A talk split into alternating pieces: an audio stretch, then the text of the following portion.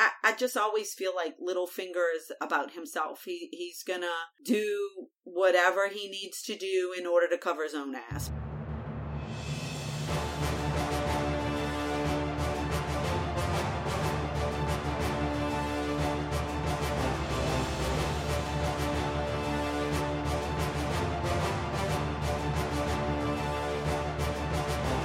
Welcome to Winterfell and I Can't Get Up, the podcast that asks Mom what she thinks about Game of Thrones.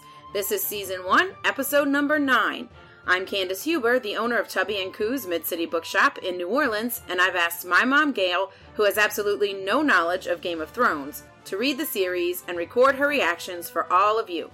Read along, listen along, and follow my mom's journey through A Song of Ice and Fire chapter by chapter as she discovers for the first time just how brutal it can be. When you read Game of Thrones with your mom, you win or you die laughing. In this episode, we cover Bran 4, Ned 4, and Jon 4 in A Game of Thrones. And now, Mom's Watch begins. So let's get into it and just start with Bran 4.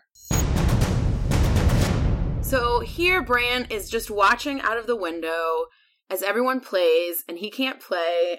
He's so upset that he can't run and play with the direwolves and with his brothers and old Nan is sitting with him. And he laments that the crow lied to him because the crow told him that he could fly, and he certainly cannot fly. He can't even run or walk or anything. And old Nan wants to tell him a story, but he says he doesn't want any more stories. He's tired of it. And then we get a little bit of background on old Nan, which I thought was really interesting. So, two kind of important things that we learn about old Nan. One, she's super old, like real old. I know. I was gonna say, just how old is old Nan? She's like Methuselah old, right? Like right? They... you know, because I mean She that's is. what I was thinking. Because I was like, she's known all of the Brandons, all of them. So Pretty much. you know, like so since the beginning of Winterfell Of time. Yeah, you know? exactly. So I'm like, okay, That's how they make it Oh, sound, right? Yeah. So no one really knows how old she is. They never mention an age. It's just like nobody knows how old she is, but like when my dad was young, she was old Nan and she's been old Nan for as long as anyone can remember. So like instead she's like Methuselah old. She's just been around forever. And then Catelyn had told Bran that she just gets all the Brandons mixed up now. She thinks they're all the same person or whatever. So Right, she's 'cause so she's been old through so many knows, Brans. She knows all of them. right. So you know, I just I'm like, okay, she's like ancient. Yeah, she's pretty old. And the second thing is that all that's left of her bloodline is Hodor, the stable boy. And the only thing he ever says is Hodor. And he's the only one left of her entire family. And so I thought those two things were just, you know, they, they go through a lot of stuff, but those were the two sort of important, most important tidbits about Old Nan. And Bran has is thinking about how Robb has changed because he's like Lord Robb now, and so he doesn't act as much like his brother anymore. He's trying to be Robb the Lord in charge of Winterfell because both of their parents are gone. And Bran sort of just feels abandoned. He's like, everyone left me. They went to King's Landing without me. None of my parents are here. My brother now has to run Winterfell. And he's stuck in here with this old lady who is just wanting to tell him a bunch of stories. And he's like, not interested.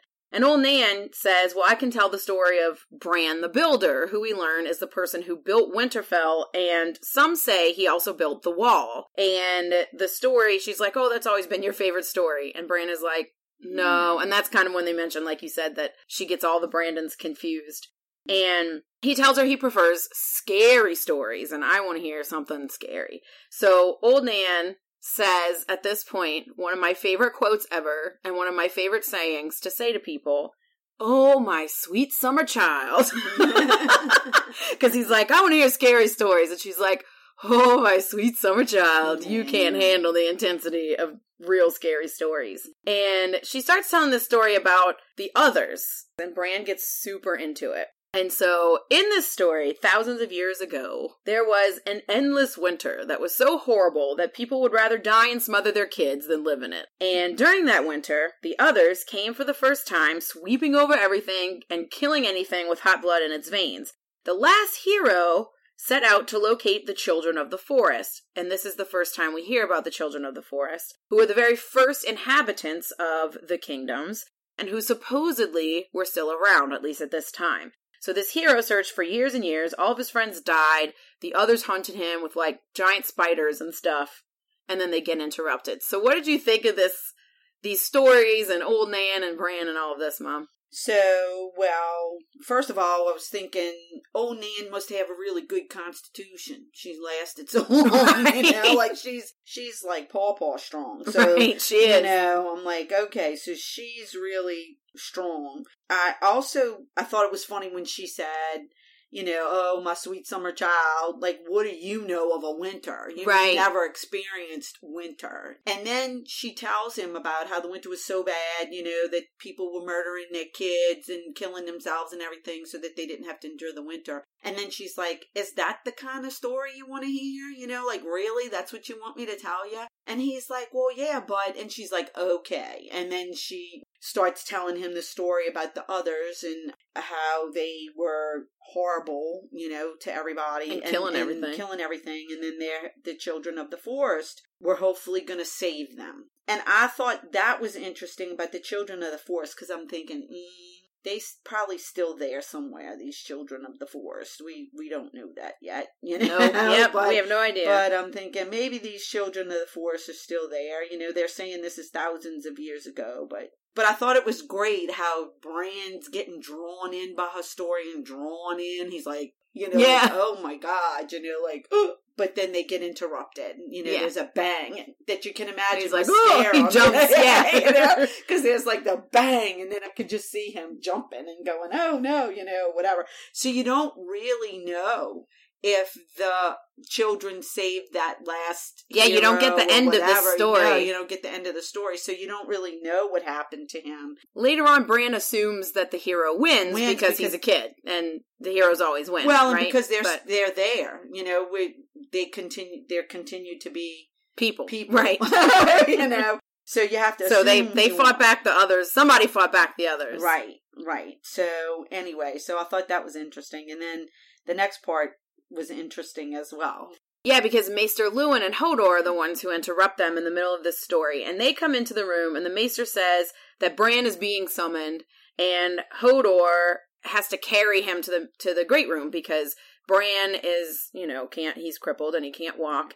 And Hodor is this huge guy, and they say that, and so he just picks up Bran like he's nothing, and he carries him everywhere around. i kind of think of him as sloth and from the goons you know like a little bit, know, yeah. kind of like not that- that he's messed up and all of that, but just that he's that mentality and that you know, like I feel like he's a really good guy at heart, but everybody's sort of scared of him because he's so gigantic and Yeah. everything. I thought the other thing that was interesting about this is that you find out, you know, the only word he knows how to say is Hodor. Hodor, You know, right? That's what we get.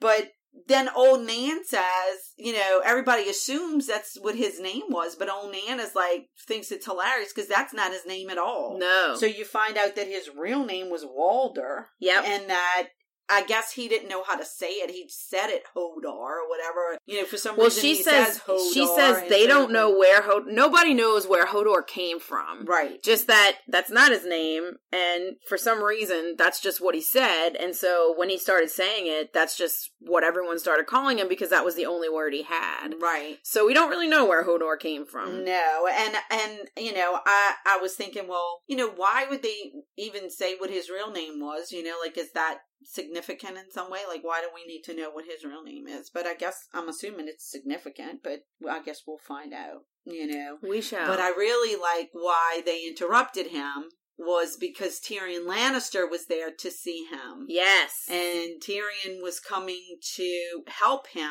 because Jon asked him to come and help him, and he's gonna make him a saddle. Basically, I'm gonna so he can ride. get him, yeah, so he can ride. Well, I also find think- him a good horse, and and because I know how it feels to not be able to ride without a special saddle, you know, I thought that was all really good. Yeah. Well, And how when he first gets there, Mhm. Robb is not very welcoming, I guess, No. of Tyrion. He welcomes the n- members of the Night's Watch because there are some people that have accompanied Tyrion, including Yoren, who we met before.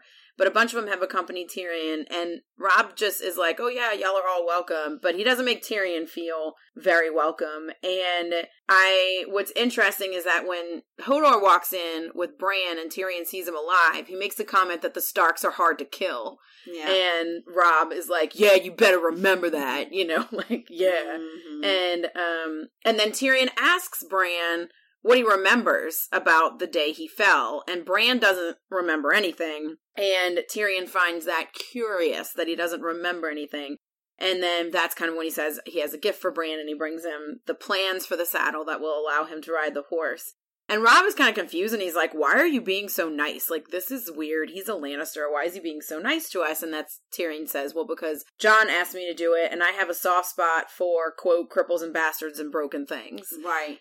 And that kind of pisses Bran off when he says, uh, and then he says, I'm not a cripple. you Yeah. know?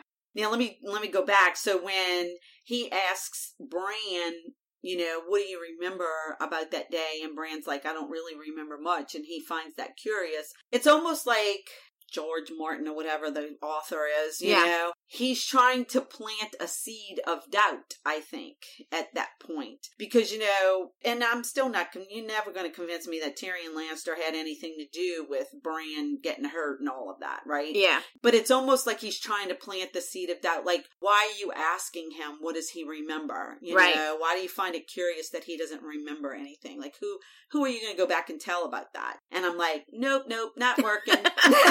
you know, not working for me. You're not planting that seed for me. And then, like you said, he he has the soft spot, you know, and and poor little Bran. He's like, I'm not a cripple, you know, but he is a cripple, poor little fella, you know. I don't know Yeah. if he'll come out of it or not. But then I thought it was funny. The next thing that happened too is with Rickon comes in with all the dire wolves, and all the dire wolves are ready to attack Tyrion. Yep. They go after him. They after do him. Not they like him. They do don't like not the way like he him. smells or Nope. whatever. And I thought it was almost going to be the exact opposite. Like when the dire wolves started to come in, I thought, oh, they're going to smell Jon's wolf on him or something. Yeah. You know, and and they'll accept him. But they they were going after him, man. and they all really- had to call them off. Like Yeah. Robb and well, Bran does it 1st and he's like, mm-hmm. no. And then Robb and Rickon call off their wolves, and then Robb is like, I have no idea what's gotten into them.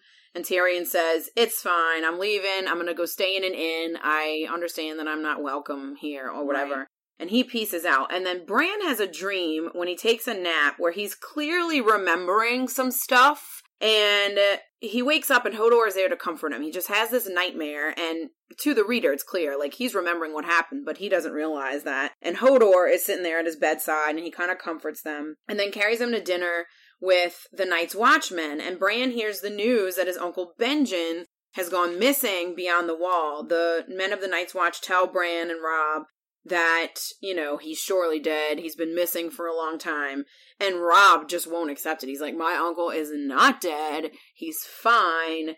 And Bran says, I know the children of the forest will help him. The children of the forest are going to mm-hmm. help my uncle. And they all just kind of laugh at him and say, Well, the children of the forest have been dead for thousands of years, so good luck with that. And the end of the chapter was so sad because they're so afraid. Robb and Bran are sitting in the bed in Bran's room and they're just holding hands in the dark and Robb is crying and he's trying to tell Bran like, "Oh, we can go on an adventure and we'll go find Uncle benjamin and it'll be fine," but he's crying the whole time. Mhm. So they're definitely really afraid. and they'll go visit Jon at the wall and Yeah. Yeah, but they feel like they've been left alone. They don't know what in the heck to do, and they're two little boys, and one of them's crippled. Right. You know, I mean, it was that was really broke my heart. Yeah, you know? that was rough. like this is sad. And Robb is really still my brother. You know, like all Right. this time he's been thinking, oh, Robb, you know, is Lord Robb now or whatever. And you know, he really is just my brother. Yeah. you know, He's so- trying to do his best just like everybody. Yeah. So no one died in this chapter, but we did kind of end on a sad note there. So moving on to Ned 4. So Ned, this was a really interesting chapter. We I feel like we got a lot of information. Ned is talking to Maester Pycelle about Jon Arryn's death, and we get some points of information. So number one, Jon Arryn had asked Pycelle for a particular book the day before he fell ill, and Pycelle could tell that something was troubling Arryn, but he was super healthy. There was nothing wrong with him, but he could tell that there was something troubling him. And then the next morning, after he asked for that book, he was too sick to get out of bed. Number two, Maester Colemon, who was a different maester who was there at the time, thought that it was a, what they call a chill in the stomach for Jon Arryn. And he was purging him because he thought basically that he had some, he had eaten something bad, food poisoning or whatever. So he was trying to purge Arryn. And Maester Pycelle says that he was doing it too much and like I was afraid he was going to kill him. So I sent him away. I wouldn't let him purge Jon Arryn and I sent him away.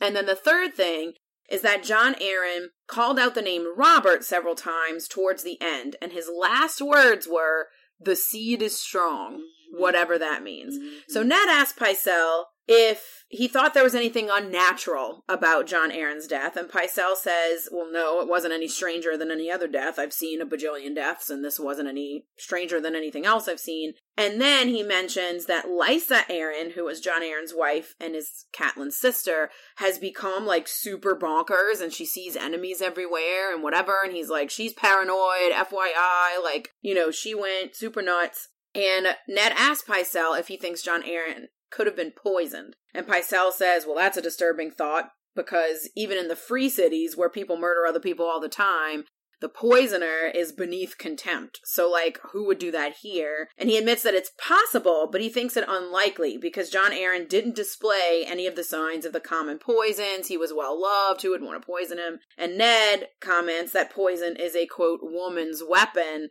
And Pycelle says yeah, and cravens and eunuchs. And he says that Varys is a eunuch and he's not to be trusted, and Ned is kind of like, duh. So all this, this is like a lot of information that we're getting there. And of course, Ned asks to see this book that Jon Arryn was asking before, asking after, right before he died. And Pycelle says, well, it was just some boring thing about the lineages of the great houses or whatever. But when I find it, I'll send it up to you. And he also confirms that Cersei, or he says that Cersei was not in King's Landing when Jon Arryn died because she and all of her kids had gone to Casterly Rock to visit her father. So, what do you make of all of this information? Because when Ned walks away, he kind of wonders who Pycelle is serving to. So, what do you make of all this new information that has come to light?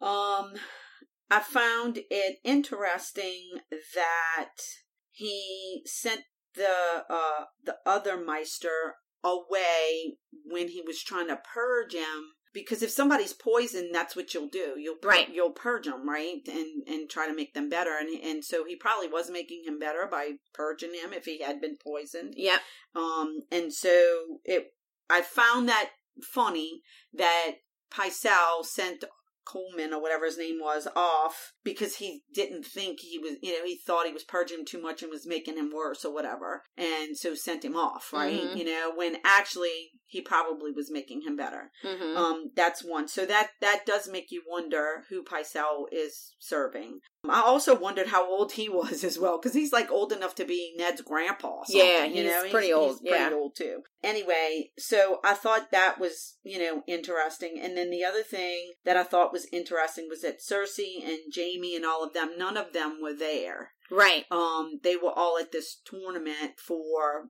Joffrey's name day for his birthday. Birthday, yeah. And um, and he even mentioned how Jaime lost that he lost the tournament. So yeah. it was a disappoint, big disappointment and everything. Yeah. And I also thought it was funny that he didn't just go get the book immediately and go, "Oh yeah, sure, you know, here I got it right here on the shelf. Here, take it. Let you know, give it back when you're done with it." Right. He says, "Oh no, I'm gonna have to go find it, and then once I find it, I'll give it to you." So you know that gives him time. Well, uh, what do we know? Maybe he doesn't even have the book anymore. Maybe somebody else has it, right? Yeah. Or it would give him time to make some kind of changes with the book, you yeah. know, or whatever. I mean, there's some something obviously hidden in that book, you know, that they don't want Ned to know about, right? Yeah. So that's, you know, the stuff that I was thinking about. Well, after that, when Ned is walking away, he finds Arya on the steps of the tower yeah. doing what looks like dance moves. And he's like, What are you doing? She's like standing on one leg and doing all this stuff. And she says that Syrio, her new teacher, says that water dancers can stand on one toe for hours and they never fall and, you know, whatever. She's trying to do that. And then she asks Ned about Bran. And she's like, you know, know, is is Bran going to be able to do any of this stuff? And Ned says, Well, there's a lot of stuff he'll be able to do. Like he'll be able to be a king's counselor or build castles or become high septon. You know, there's lots of other stuff he can do besides being a knight. And Arya says, Ooh, well, can I do that? Can I build mm. castles and be a high septon and whatever? And Ned says, Well, no, you're going to marry a king and you're going to rule his castle and like your sons will do all of those things. And she kind of gets mad. She's like, No, that's Sansa. That's not me. like, Sansa's going to do that. And Ned kind of just sighs at her and walks yeah. away. But that was a cute interaction because Arya is like, "Wait, I'm, I'm gonna do all that stuff," and he's like, "No," and she's like, eh, "No, yeah, that's like, Sansa." like, bye. I ain't believing what you're telling me, Daddy. Yeah. Right? I love their little interactions. You know, yeah. his relationship with Arya. I really like his relationship. It's very you can see how different it is between them than it is with the other kids. You yeah. know what I'm saying? So yeah, I, I like that. And um, Ned goes back to his room, and Littlefinger is like waiting there. He mm-hmm. comes to mm-hmm. visit Ned in his chambers, and he's been questioning, or he's found out that Jon Arryn's servants, there are still some of them around. And he's like, I have some people for you to talk to. And specifically, Jon Arryn's squire is still around. He was knighted after Jon Arryn's death. And Ned is like, "Oh, this is great. I'm gonna send for all these people. I'm gonna talk to all of them." And Littlefinger is like, "No, hold on," and points to some different people out the window, and basically just points out to Ned that he's under close watch. There are people everywhere who are watching Ned. Varys's people, Cersei's people, who knows who else, but a lot of people are keeping very close tabs on Ned and what he does, and Ned needs to be careful. And so he asks Ned, Is there anyone you trust implicitly? And Ned says yes. And Littlefinger's like, well, that's the wrong answer. But I would send somebody you trust to go talk to these people to get the information because your comings and goings are under watch, but they can't watch every single person every hour of the day. So I definitely wouldn't go, but send somebody else. And Ned thanks Littlefinger for his help. And he's like, you know, maybe I was wrong to distrust you. This is really helpful. Thank you. And Littlefinger says, distrusting me was the wisest thing you've done since you climbed down off your horse. Mm-hmm. so that was pretty funny, but I still yeah. don't know what his end game is. Who Littlefinger? Littlefinger yeah, we don't know. He's. I mean, you know, is his end game to try to still win Catelyn? You know, is his end game to really help Ned and and become one of his trusted folks or I, I just always feel like Littlefinger is about himself. He he's gonna do whatever he needs to do in order to cover his own ass, basically. Yep. You know, yeah. like and if it's with Ned, well then I'll go be Ned's bot partner. But if it's with Varys, I'll go with go over there and help him out. If it's with Robert, then I'm on his side. You know what I'm saying? Oh he, yeah, he plays. It's a good that, observation, mom. You know, he doesn't. He he doesn't play. He plays all sides of the fence. Oh yeah. You know. Yep. So he's right now. His bread is being buttered by Ned. So guess what? I'll, I'll help you out, partner. You know, look, look at these folks. These folks are watching you. You better watch your back, you know? Yeah. But then next thing you know, he might be going to Varys and saying, you know what, I told Ned about your boy watching him, so you might want to find somebody else to watch him. You know what I'm saying? Like yeah. it just depends on. I think he goes whichever way the wind takes him. You know, it's mm-hmm. like where whoever's gonna be most beneficial to me, I'm gonna use them for everything that they got and come out smelling like a rose. Pretty spot on for a Littlefinger mom. that's that's pretty good. we only met Littlefinger like three times, and mom was like, "I know this dude. I know this guy." So yeah, no one died in this chapter either. So Yay. we have gone a very long time with no deaths. So no we'll see what happens. Yeah. But the the last chapter we read was the fourth Jon chapter. So let's talk about that. Jon is out practicing in the yard with the other noobs under the watchful eye of Alliser Thorne, who is a piece of crap. Oh my oh god, my god, he's him. the worst. Oh, he's such an asshole. And a very overweight kid interrupts and says he was told to come there for training.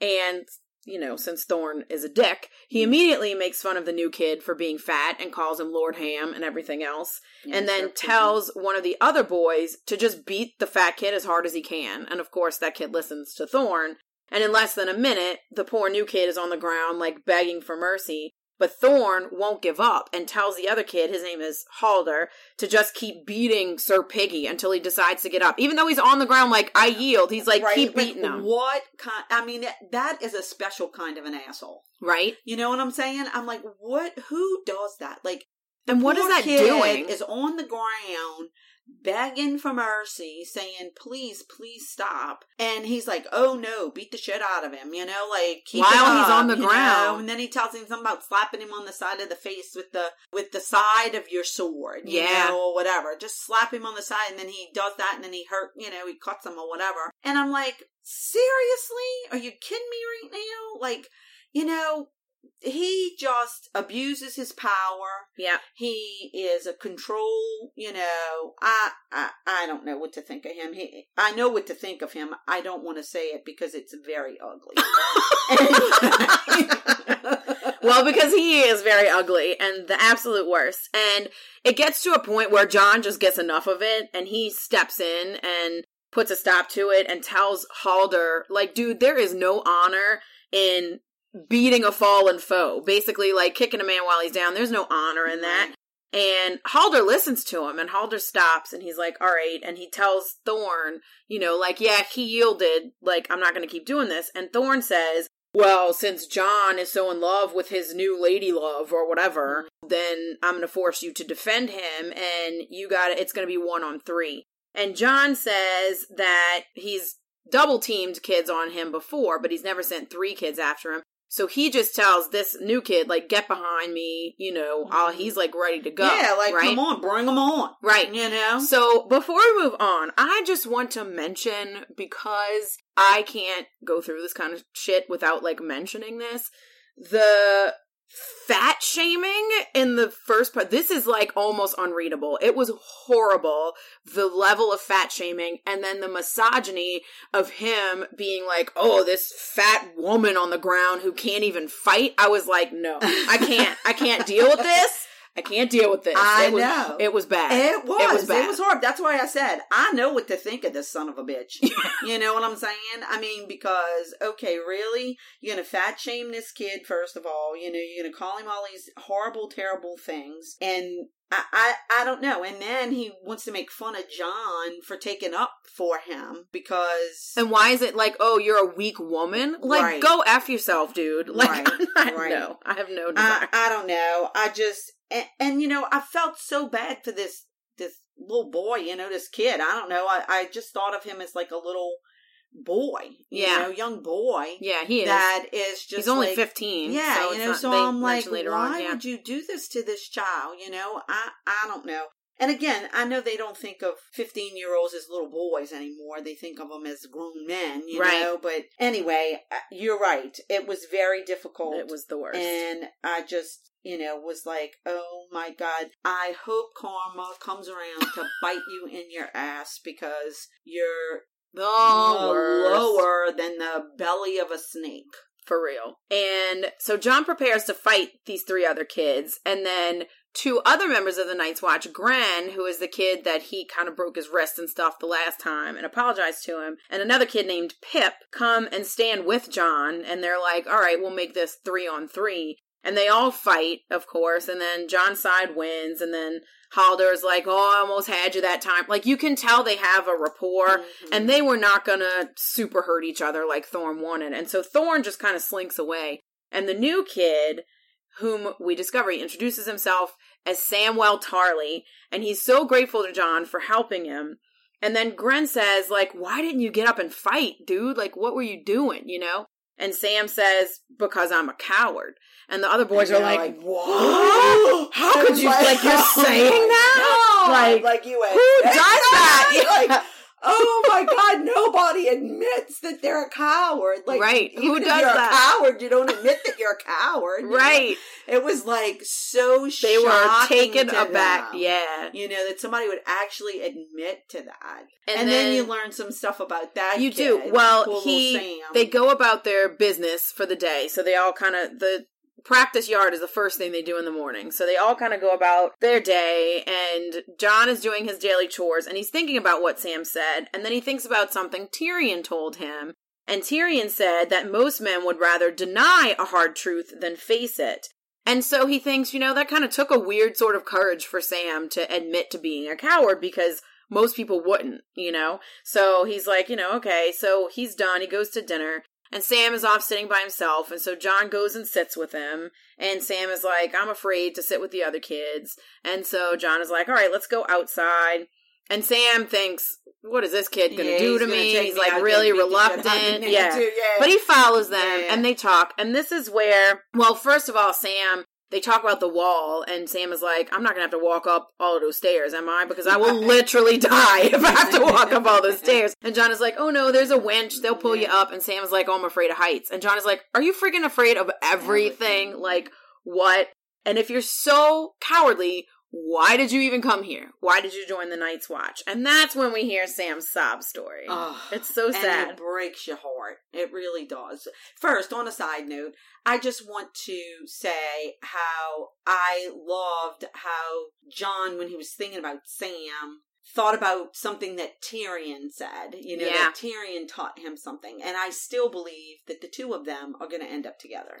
um, even though Tyrion is now in Winterfell and Jon's on the wall, I just feel like, you know what? I don't care that he didn't take you with him because you're going to come back to him sooner or later. so I can't wait for them to get back together. So I just want to say that. And then I want to say how my heart absolutely broke for poor little Samwise. I mean, he's so sweet. Not He- Sam Wise, that's the Hobbit. He's Sam Well.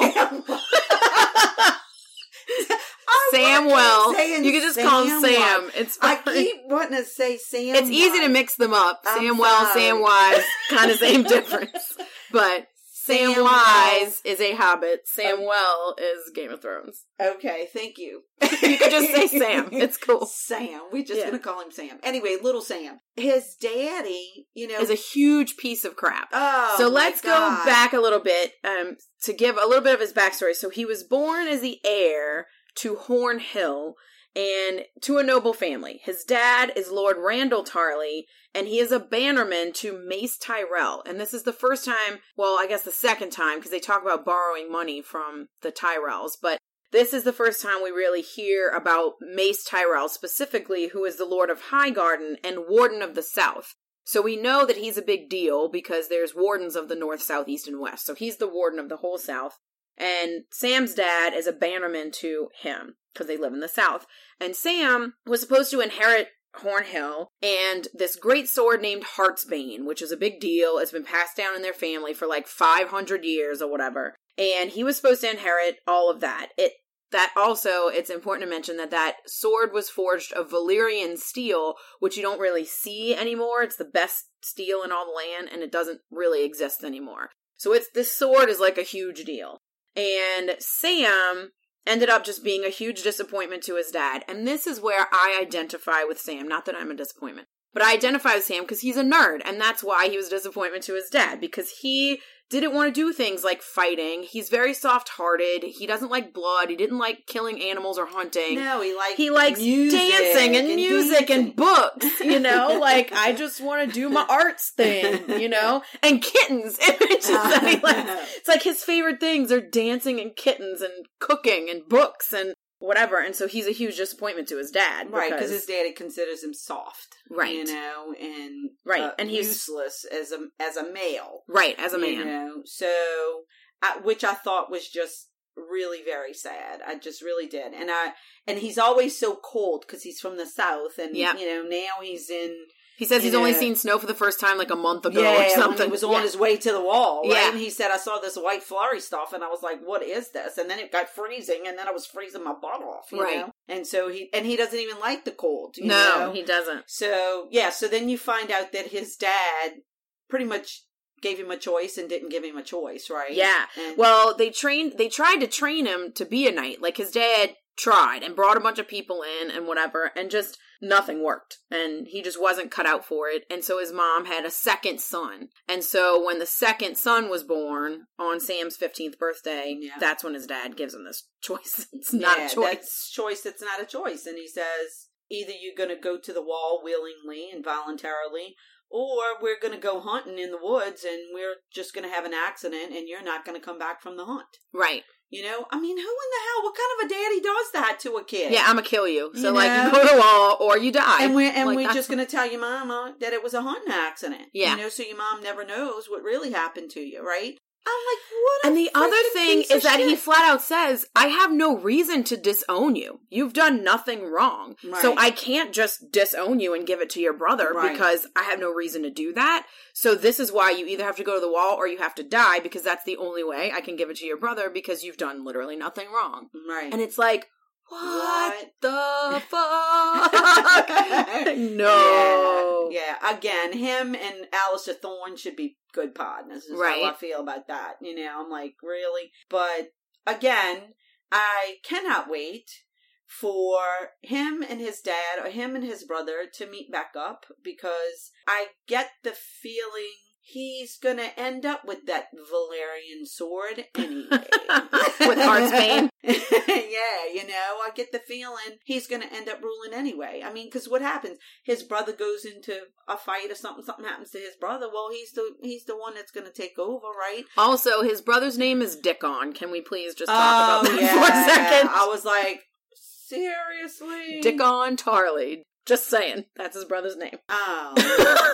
anyway, so and I also know that he will be forever loyal to Jon. Yeah, well, Snow. because after this talk where Sam tells Jon his backstory, Jon doesn't really have, he doesn't say much in response to it. He's just like, let's go back to the dining hall. And Sam says, like, no, I think I'm just going to go to bed. And he goes off to bed. And Jon goes back to the dining hall. And there, the other boys are making fun of Sam behind his back. And they're like, you know, calling, you know, whatever. And Jon says, y'all need to stop this. He puts a stop to it.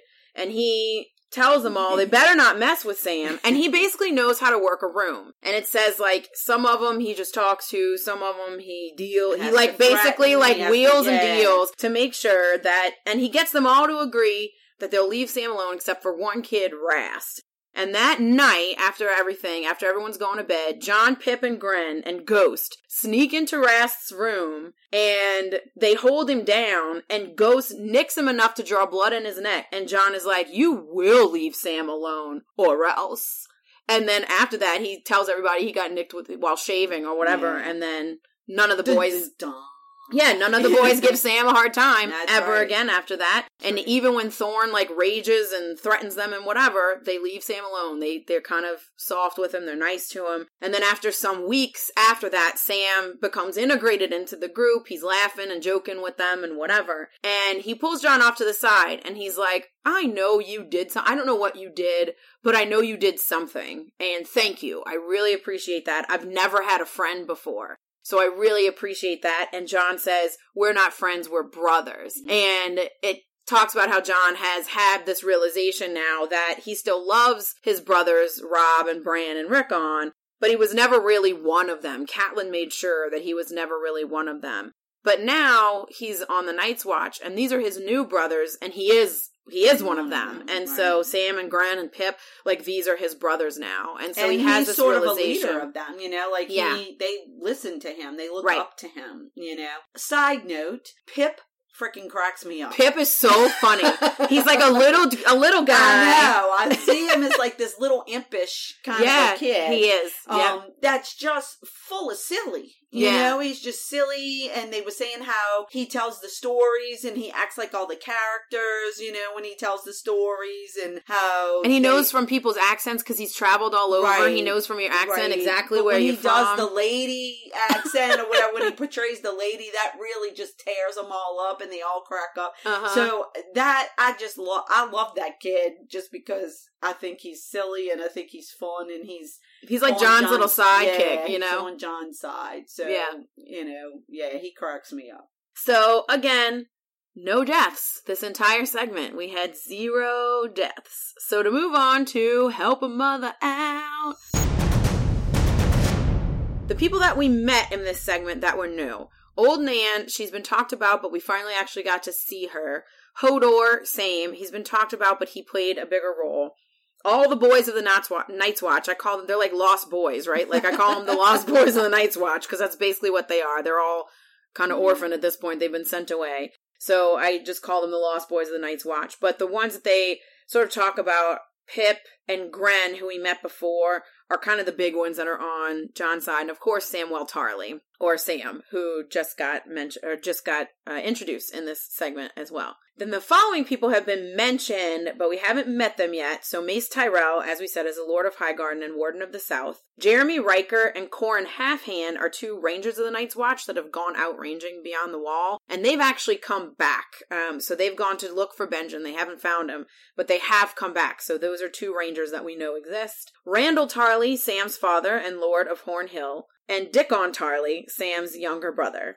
And then, just to mention, even though this isn't a person, Heartsbane, a 500 year old Valyrian greatsword, because they named it and it seemed like a big deal. So, where everyone is at the end of this segment, this time I've broken it up into like houses because it was easier because people are like everywhere and there's a bajillion people at this point. So, the Starks, Bran, Robb, Rickon, and Maester Luwin are all at Winterfell. Ned, Sansa, and Arya are in King's Landing. Jon Snow is at the Wall. Catelyn is on her way back to Winterfell with Sir Roderick. She hasn't returned yet.